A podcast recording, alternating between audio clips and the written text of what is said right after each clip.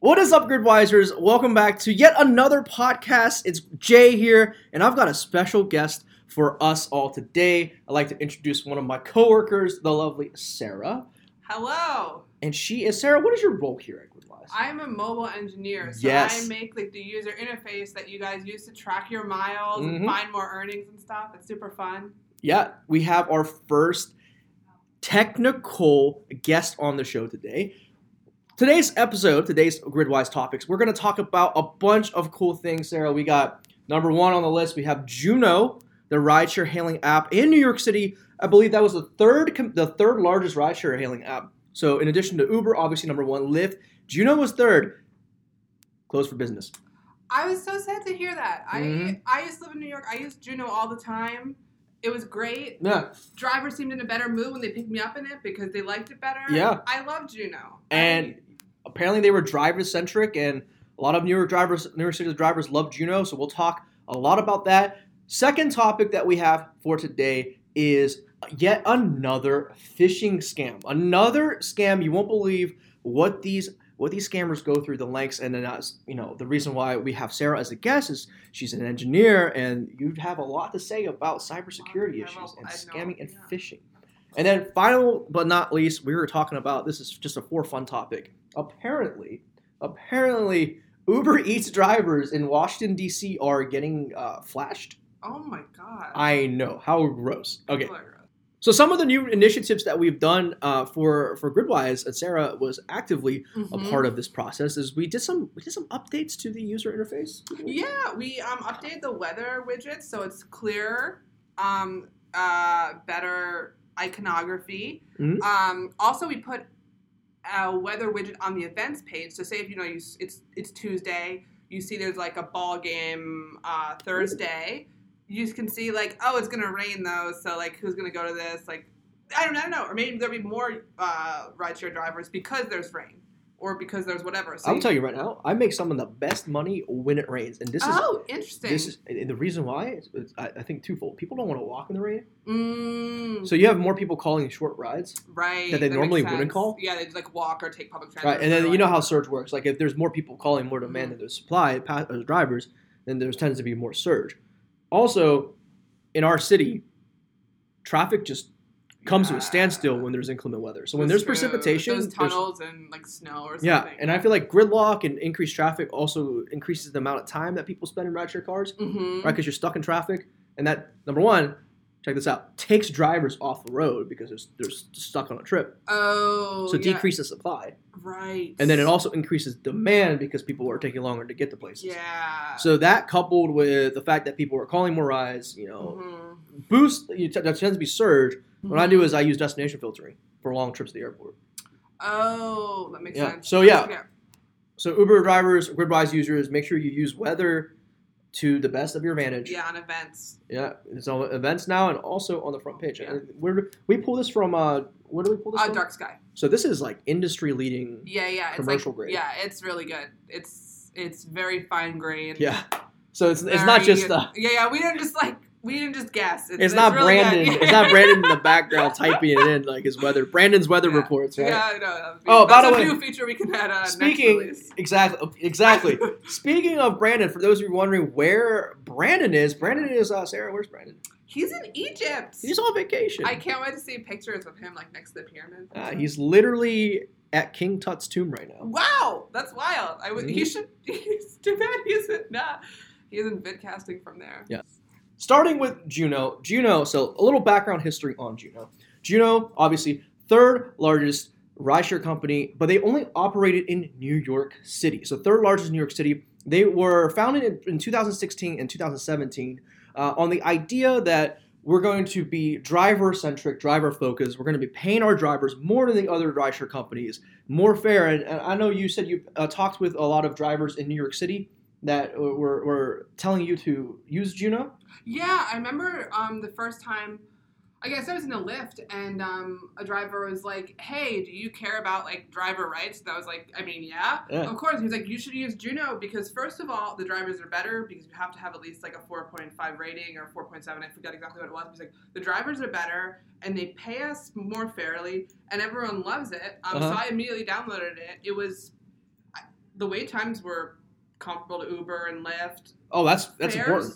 Fares were comparable, and honestly, I feel. like I mean, maybe it's my imagination, but drivers seemed like in a better mood when they picked me up in it. So I was like, "Cool, I'll use Juno." And I the fact, better. yeah, the fact was the one thing I want to point out is that they immediately sold you on Juno, yeah, and you had called a a Lyft. yeah. I called a Lyft. Yeah, So yeah, so get this. I read online that uh, Juno is so driver centric, and part of I guess their marketing tactic uh, was to was to be more fair to drivers because the idea Yeah. is if you pay the drivers and you not just pay, you treat the drivers better, they're just gonna we're, we're gonna market for you.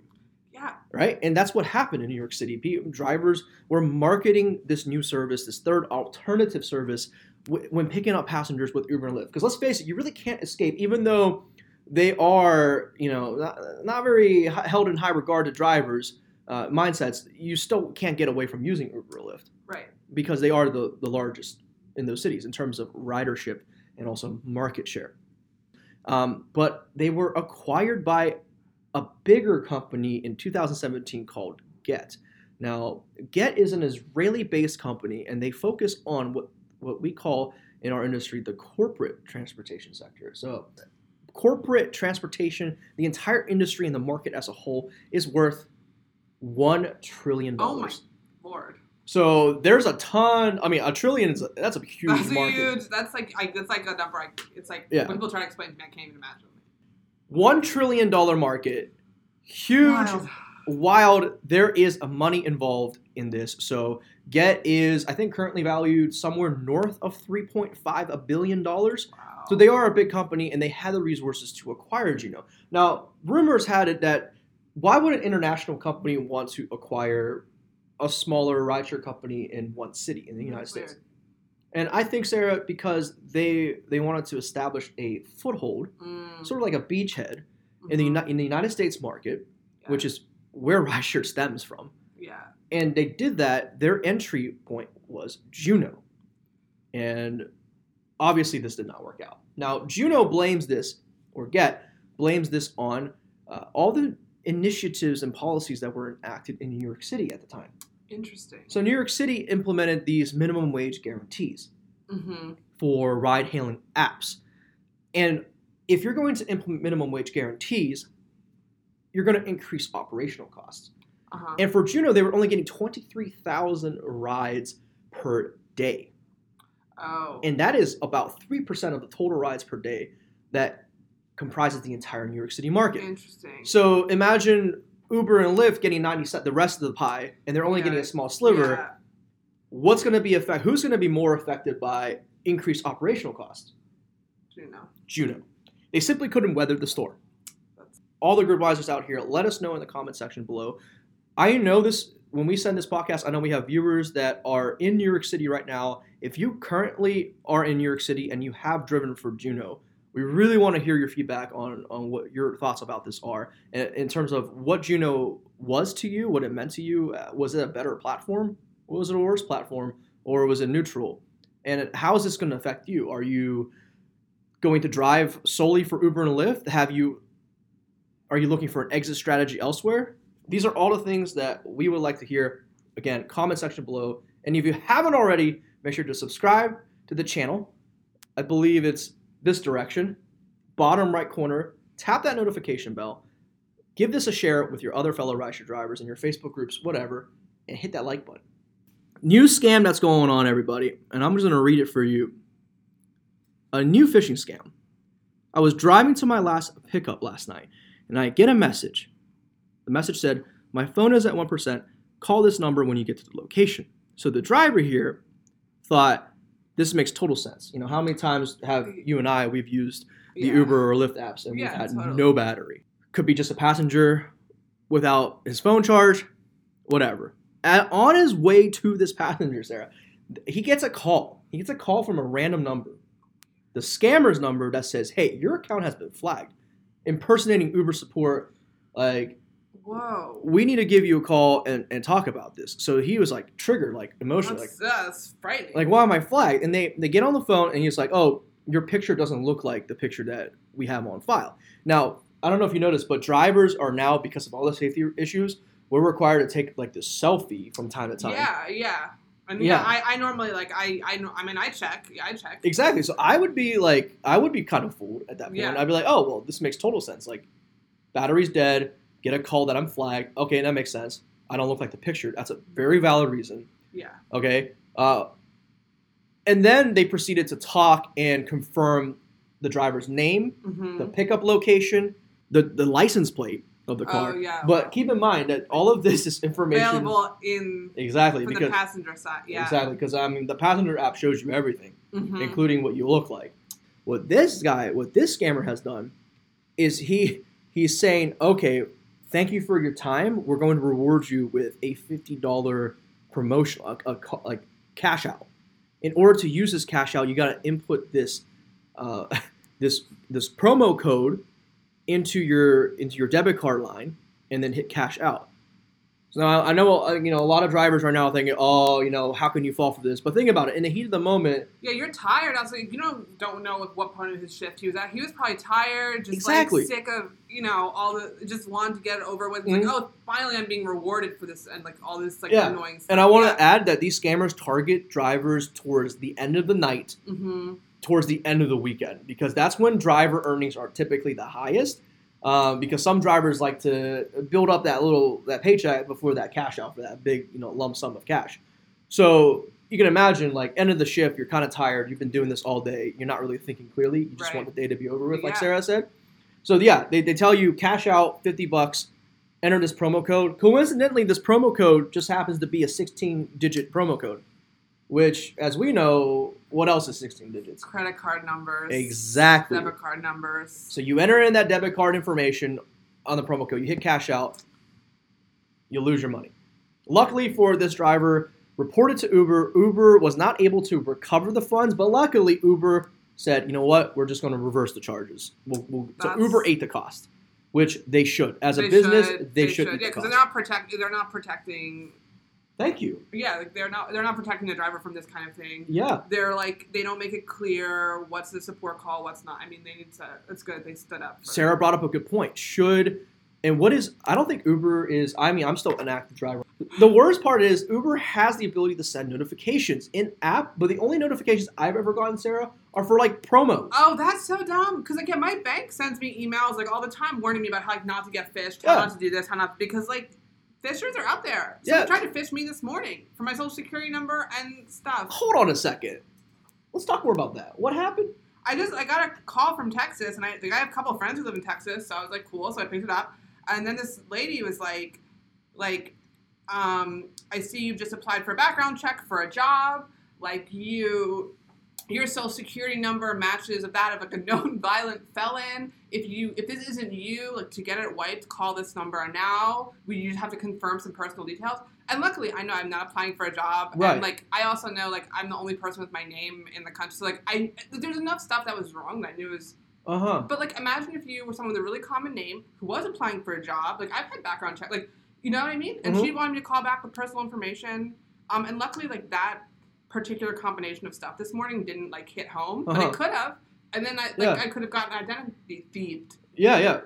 So, so does this happen? Like, how many like phishing calls do you typically get it? Um, I mean, I guess I've only gotten like four or five in my life. It's kind of strange that one happened this morning. Um, because I knew we were gonna talk about this. It was weird, but That is yeah, very strange. it was very strange. I was so I was like extra on my guard against That's being like phished. that's like talking about something on your phone, and then if you have the like Facebook is listening. On you yeah, yeah, yeah. And then. Facebook's all of a sudden like, "Do you want this jacket you were just talking?" Yeah, to we were just talking about." about- just like you were talking about phishing yesterday. Yeah. boom. Uh, yeah. Yeah. Do you think what do you what are your thoughts about what Uber could do? And, and I guess the low, low hanging fruit is just to send an app notification to all drivers, like, hey, there's a, a new phishing scam going around in your area. We will never contact you. Yeah, they Yeah. should like they should like you know like even my bank sends emails all the time saying things like they will never ask me for when they send um, verification codes. They always say at the end of the veric- verification code like we will never ask you for this code. Um, I think even just educating drivers about like what passengers know about you, what's publicly available. Mm. So, Yeah. because I don't know, I mean, I don't know how many drivers, I don't know what the percentage statistics of like how many drivers use the app as a passenger also. Because Mhm. like if someone called me up, knew my license plate, knew my this, knew my that, I might think like I would kind of assume they were official. But you know, just Yeah. like educating Yeah. drivers about like what's out there, and also even just educate drivers about like, okay, if you do receive a call from Uber, what will it sound like? What will we do? Yeah. So that's that's awesome. That's interesting because I was just thinking about as you're as you were talking about your your perspective on this. I was thinking about um, from an engineering you know standpoint, how hard is it to send out a notification like that? Uh, not hard. Like it doesn't require It, like- hours of code. Right? No, no. I mean, once you have the notification infrastructure set up, it takes about a minute and a half. And Uber Because- does Yeah, they yeah Uber. It's Uber in the is driver app. within their power. They I have mean- to yeah. They, many of the major tech security breaches have actually been um, not actually hacking, but what they call like soft hacking, which is just like calling up people on the telephone, like actual human people, and cajoling passwords and things out of them. It's not even like the. Te- it's not even like that. There are these like. I mean, Yeah. of course, there are like like hackers on computers hacking, but there's also a lot of the most major um, national security breaches and stuff have been people repeatedly calling up um, like AT&T or other agencies until they get um, personally identifiable information you know like hey i'm sarah like i forgot Mhm. my pin number. Mhm.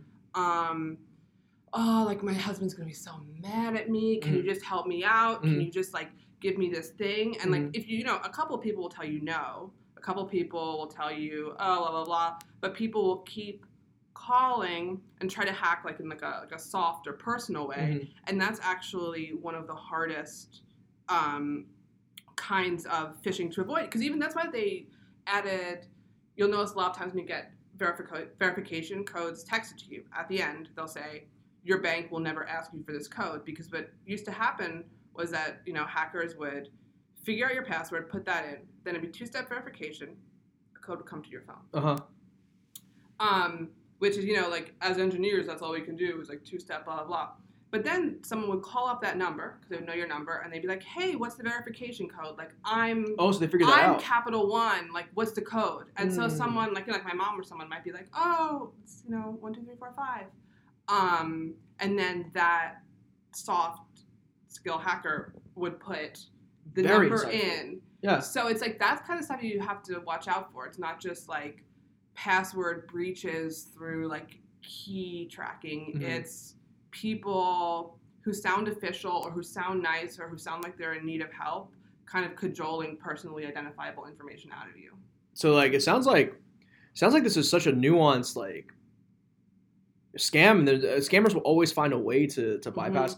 So so even 2FA like two factor authentication can be bypassed because because of the human element behind it, I guess. Yeah, because like you know, if you get a code, and especially you know a lot of times like bank stuff, or you know, this is a great example. This ri- this ride share situation. It's like you're in the middle of a stressful situation. You're trying to get into your bank account. You're trying to like find your passenger. Someone calls up. They sound official. They Mhm. sound either sympathetic or like they're trying to help or they're knowledgeable, Mhm. and they just get what they need from you. Um, I remember I saw like a a talk from this like hacker at a coding conference once, who said that she um, the best way she ever practices hacking is she tries to think, okay, I'm at a hotel and I want to get the key card to a room that isn't mine. Wait, what? How? Because like she says, it's like shows you like strategies for how you can Oh. use personal like sympathy. So like she'll look like all the the clerks behind the desk of the hotel, like okay, who's the one who maybe has like a trainee badge on? Who's the one who seems like you know like he most wanted he might want to be the most helpful? Right. Um, and like, I mean, it's sad. Like, it's sad because it's like you're putting on like the nicest person Yeah. to try to get something, but it's like bad actors like look for people who look trusting and nice, and they like say things like, "Oh, I had this big room on the corner. Mhm. I can't remember the the the, the number." And I'm like, like room three thirty was it room three thirty five? Oh yeah, it was room three thirty five. Mhm. You're you're you're Samantha. Oh yeah, I'm Samantha. Like Yeah. it's like that kind of people can just cajole you into it and that's people forget that there's like a human element to all technology that can be easily hacked That is I guess that's the key point is uh, stay on your toes because Yeah. as we can't eliminate the human element and the human element is what causes the scammers to win. Yeah. So public service announcement. Don't don't get hacked. Don't get scammed Yeah. by uh, these Uber thieves, these scammers. So uh, moving on, uh, the third topic we want to talk about was it's kind of like a fun, lighthearted topic. So Uber Eats drivers, uh, the way Uber Eats works, you get this delivery, you pick it up, and then you go to the address, and then you literally have to walk to the front door and meet the passenger, Mhm. or not passenger, the the customer.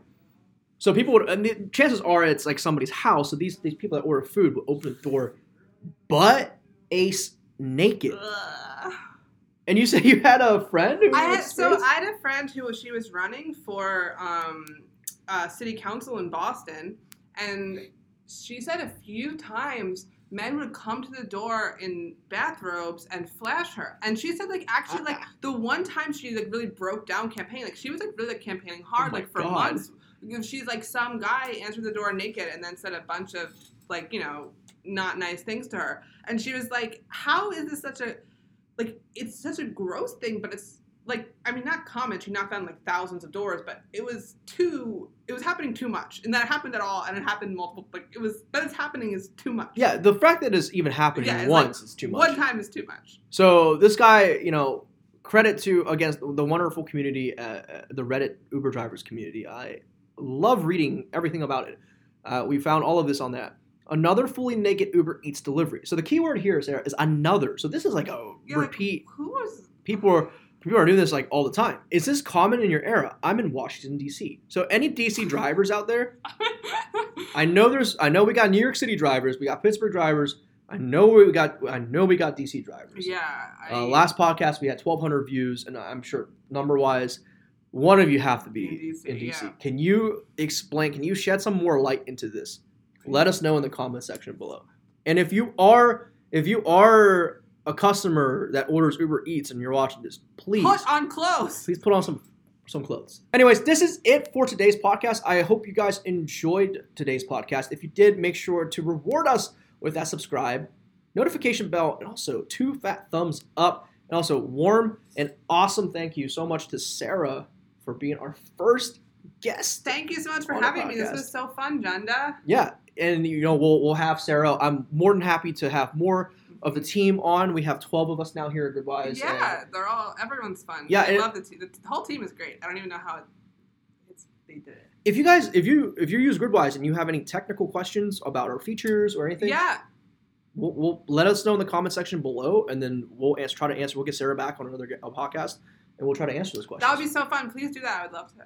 all right guys